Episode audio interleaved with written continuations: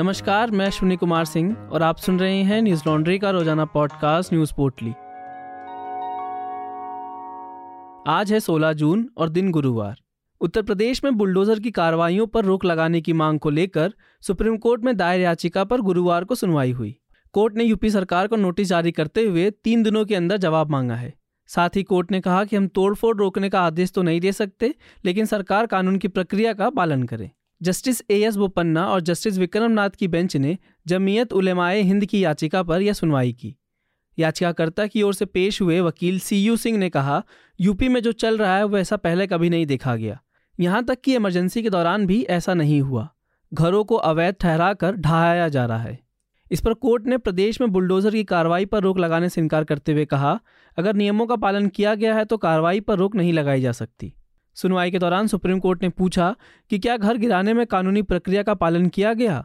इस पर जवाब देते हुए सिंह ने कहा कि कोई प्रक्रिया का पालन नहीं हुआ। एक मामले में तो आरोपी की पत्नी के नाम पर बने घर को गिराया गया है। याचिका में मुख्यमंत्री योगी आदित्यनाथ के बयान का भी ज़िक्र किया गया है, जिसमें उन्होंने कहा था कि आरोपियों के मकानों को बुलडोजर की मदद से गिराया जाएगा। यूपी सरकार की तरफ़ से पेश हुए सॉलिसिटर जनरल तुषार मेहता ने कहा हमने ये साफ़ कर दिया है कि किसी भी ऐसे ढांचे या भवन को नहीं गिराया गया जो कानूनी तौर पर सही हो। मेहता ने पूछा कि क्या अदालत प्रक्रिया का पालन करने के लिए निर्देश जारी कर सकती है? इस प्रश्न पर सुप्रीम कोर्ट ने कहा कि हम नोटिस जारी करेंगे, आप जवाब दाखिल करें। कोर्ट ने यूपी सरकार से पूछा कि जो बुलडोजर की कार्रवाई हुई है, वे कानूनी प्रक्रिया के तहत हुई या नहीं? साथ ही यह भी कहा कि सब कुछ निष्पक्ष दिखना चाहिए। हम उम्मीद करते हैं कि अधिकारी कानून के अनुसार कार्य करेंगे। याचिका में कहा गया था कि राज्य में बुलडोजर की कार्रवाई, Uttar Pradesh regulation of building operation act उन्नीस सौ अट्ठावन की धारा 10 और Uttar Pradesh urban planning and development act उन्नीस सौ तिहत्तर की धारा 27 का उल्लंघन है। इन कानूनों के अनुसार कार्रवाई करने से पहले घर के मालिक को पंद्रह दिन का नोटिस दिया जाता है, लेकिन यूपी में ऐसा नहीं हो रहा है। बता दें कि देश भर में चल रहे बुलडोजर एक्शन के खिलाफ एक मामला सुप्रीम कोर्ट में पहले से ही लंबित है। कोर्ट ने दिल्ली के जहांगीरपुरी में इस तरह की कार्रवाई पर रोक लगाई थी। उत्तर प्रदेश के अलावा देश के कई हिस्सों में बुलडोजर का उपयोग जमकर हो रहा है। यह कार्रवाइयाँ दिल्ली से लेकर गुजरात तक और मध्य प्रदेश से लेकर उत्तर प्रदेश तक देश के लोकतांत्रिक संस्थाओं का माखोल उड़ा रही है। लेकिन एक प्रदेश है जहाँ बुलडोजर न्याय का चलन कुछ ज़्यादा ही बेअदबी और दबंगई से बढ़ा है। बुलडोजर मामा के नाम से मशहूर मध्य प्रदेश में बुलडोजर हर ज़िले में चल रहा है। कई निर्दोष लोगों और धर्म के आधार पर भेदभाव के तहत कार्रवाइयाँ करते हुए राज्य पुलिस ने कई घरों पर बुलडोजर चला दिया। जिसके बाद से कई लोग बेघर हो गए।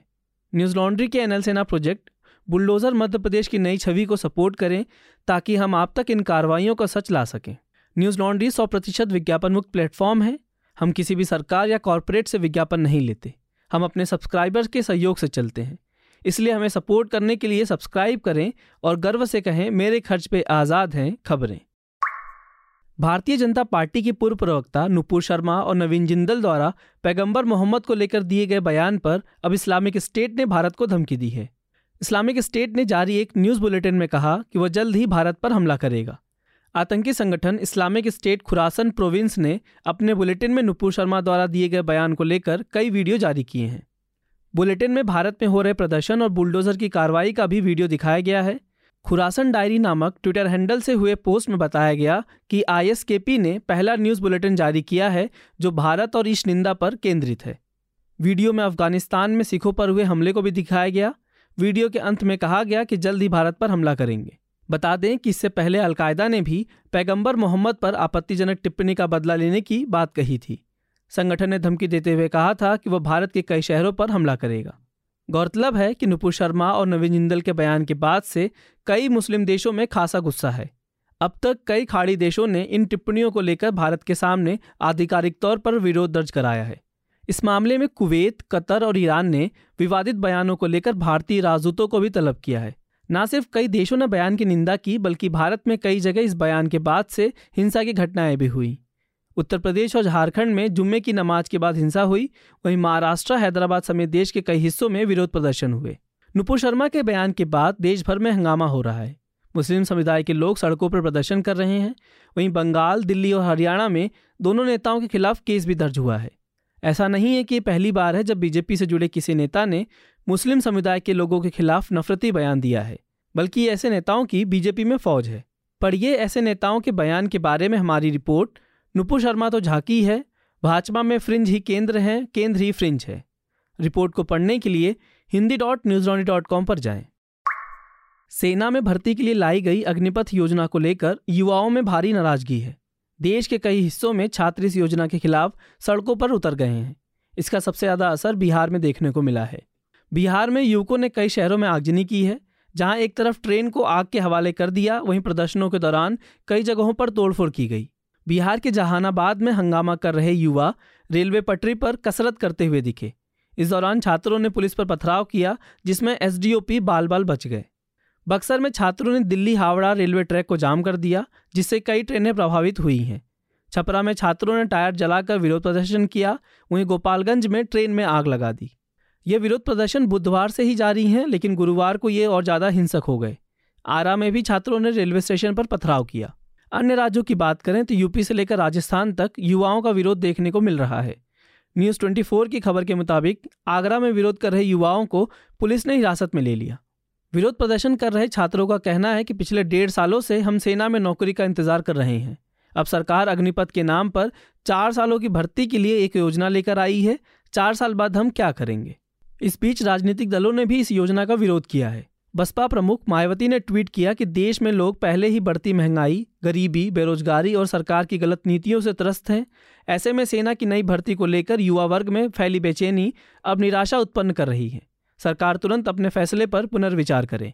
वहीं रक्षा विशेषज्ञ पी के सहगल ने आज तक से बातचीत में कहा कि सरकार की यह स्कीम बहुत ही अग्रेसिव है और युवाओं में निराशा भर देगी, क्योंकि चार साल बाद सेना उनको बाहर कर देगी और फिर वो बेरोजगार हो जाएँगे।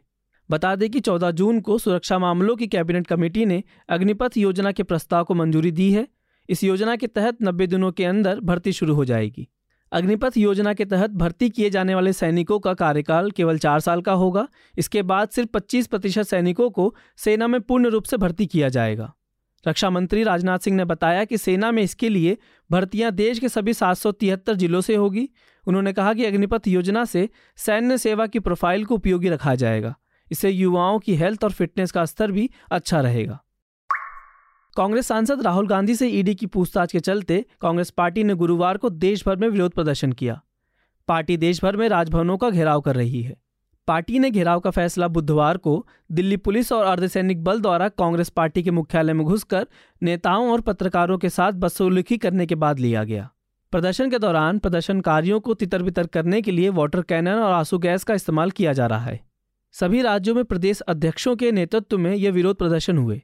कर्नाटक में कांग्रेस प्रमुख डी के शिव कुमार सीएलपी नेता सिद्धरमैया और पार्टी के कार्यकर्ताओं को प्रदर्शन के दौरान हिरासत में लिया गया। उत्तर प्रदेश में राजभवन के पास पुलिस और कार्यकर्ताओं के बीच जमकर झड़प हुई। कुछ कांग्रेसी नेताओं को हाउस अरेस्ट किया गया है। वहीं पंजाब में कार्यकर्ताओं को तितर बितर करने के लिए पुलिस ने वाटर कैनन का इस्तेमाल किया। इस बीच अधीर रंजन चौधरी के नेतृत्व में एक प्रतिनिधिमंडल ने लोकसभा अध्यक्ष ओम बिरला से मुलाकात कर दिल्ली पुलिस की शिकायत की। इसके बाद उपराष्ट्रपति और राज्यसभा के सभापति वेंकैया नायडू से भी कांग्रेस नेताओं ने भेंट की। इससे पहले बुधवार को पार्टी दफ्तर में पुलिस के घुसने और मारपीट करने के खिलाफ पार्टी कार्यकर्ताओं ने पुलिस में शिकायत दर्ज कराई है। यह शिकायत नई दिल्ली के तुगलक रोड पुलिस स्टेशन में दर्ज की गई है। बता दें कि राहुल गांधी नेशनल हेराल्ड मामले में मनी लॉन्ड्रिंग केस को लेकर सोमवार को ईडी के सामने पेश हुए थे, जिसके बाद ईडी ने लगातार उनसे तीन दिन तक पूछताछ की। राहुल गांधी को शुक्रवार को फिर से पूछताछ के लिए बुलाया गया है। वहीं कांग्रेस अध्यक्ष सोनिया गांधी को तेईस जून को ईडी के सामने पेश होना है। वे कोविड से संक्रमित होने के कारण इस समय अस्पताल में हैं। यूएई सरकार ने फैसला लिया है कि अगले चार महीनों तक वो भारत से खरीदा हुआ गेहूँ किसी और देश को नहीं बेचेगा। यूएई के आर्थिक मंत्रालय की ओर से जारी आधिकारिक बयान के अनुसार, यह प्रतिबंध 13 मई 2022 से लागू होगा। यह प्रतिबंध गेहूँ, भारतीय गेहूँ से बने आटे और इसके सभी किस्मों पर लागू होगा। यूएई के आर्थिक मंत्रालय ने कहा कि जो कुछ अंतर्राष्ट्रीय स्तर पर हो रहा है, उसने कारोबार को प्रभावित किया और इसलिए यह फैसला लिया जा रहा है। यूएई ने कहा कि भारत के साथ उसकी मज़बूत और रणनीतिक साझेदारी के मद्देनजर वह यह निर्णय ले रहा है। मंत्रालय ने विस्तार से बताया कि जो कंपनियाँ 13 मई से पहले आयातित गेहूँ को देश से बाहर बेचना चाहती हैं, उन्हें इसके लिए ज़रूरी दस्तावेज़ देकर मंजूरी लेनी होगी। लेकिन इंडियन एक्सप्रेस की खबर के मुताबिक, भारत नहीं चाहता था कि दुबई या अबुधाबी उसके भेजे गेहूँ को दूसरे देशों तक पहुंचाएँ।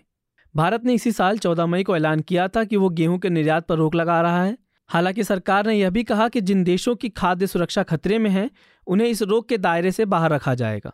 बता दें कि भारत ने साल 2021-22 के बीच यूएई को चार दशमलव सात एक लाख टन गेहूँ का निर्यात किया। भारत ने बीते साल जितने अनाज का निर्यात किया, उनमें से करीब छह दशमलव पाँच फ़ीसदी यूएई को भेजा गया था। यूएई के गेहूँ आयात का 50 फ़ीसदी से अधिक हिस्सा रूस से आता है। इसके बाद कनाडा, यूक्रेन और ऑस्ट्रेलिया का नंबर आता है। आज की पोटली में बस इतना ही। कल लौटेंगे खबरों की नई पोटली के साथ। नमस्कार। लॉन्ड्री के सभी पॉडकास्ट ट्विटर आई और दूसरे पॉडकास्ट प्लेटफॉर्म पे उपलब्ध हैं। खबरों को विज्ञापन के दबाव से आज़ाद रखें। न्यूज़ लॉन्ड्री को सब्सक्राइब करें।